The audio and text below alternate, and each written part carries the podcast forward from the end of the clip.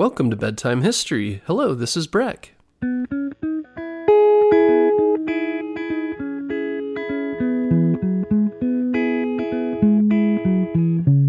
Guess what, parents? Bedtime History is now available on Story Button. Story Button is the easiest way to listen to our show without using screen devices like your phone or a tablet.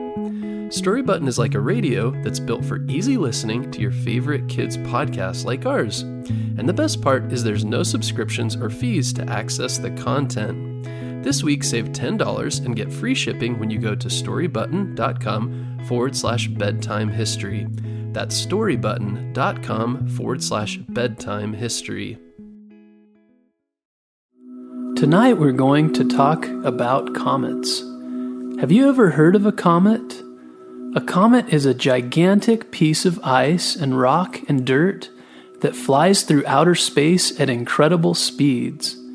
Many comets are the size of mountains, and when they speed around space, have a tail of gases that can be hundreds of thousands of feet long.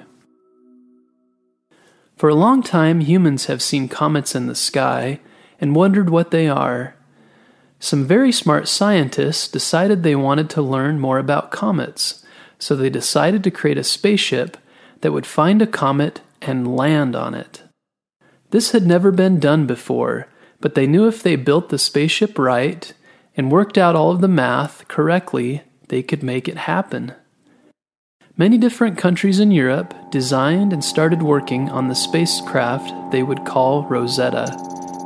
It took many different engineers and scientists studying space and spaceships to know how Rosetta should work.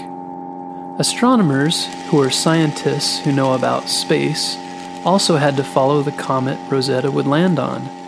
They had to use math to figure out how fast Rosetta should go and where it should land on the large rocky comet flying around space.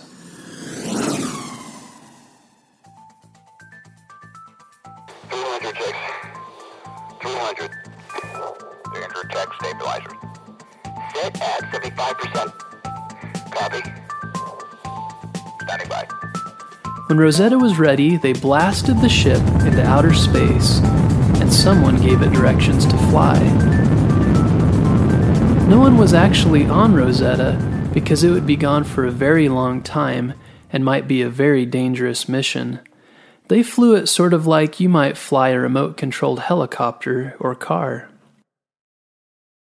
For 10 years, Rosetta flew through outer space. It had many adventures there, such as passing planets like Mars and asteroids, which are other rocks in space. After 10 years, it finally was close enough to the icy comet speeding through space. All of the engineers and scientists at Mission Control were very nervous. They had worked very hard for this day and had been very patient waiting 10 years until they could land their ship. When the day finally came, they watched in anticipation as Rosetta came into the orbit of the gigantic comet. This comet was as big as a mountain. Attached to Rosetta was a robot that would land on the comet and do experiments to learn more about the comet. When the time was right, the lander shot out of Rosetta and raced toward the massive comet below. For a moment, it seemed as though it wouldn't work. The lander was off track. Then suddenly it shot spears out of its side and stuck into the comet's ground. It used these hooks and ropes to pull itself down to the ground. When it hit the ground, it tumbled and was broken in some places, but eventually came to rest. Everyone at Mission Control cheered. The robot had landed. Rosetta had completed its 10 year mission. This was the first time a robot had ever landed on a comet flying through outer space. The mission was a success. Once the lander had time to recharge its batteries, it was able to do a few experiments and send the data back to Earth.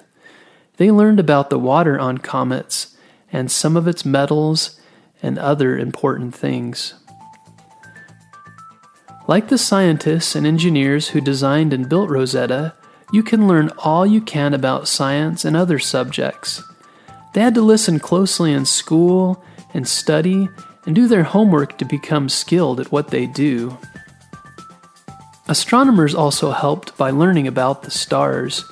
You can go out at night and look at the stars and watch shows and read about all the amazing things happening in the sky above you. Waiting for Rosetta to finally reach the comet also took patience. They had to wait many years until it arrived. Patience is also important for you when you want to achieve a great goal. Over 2,000 people worked on this project. This shows that teamwork is important to make great things happen. What would you like to do when you grow up? Think about it tonight. Use your imagination and then make a list of things you can do now to improve yourself. Then pick one of them and start right away.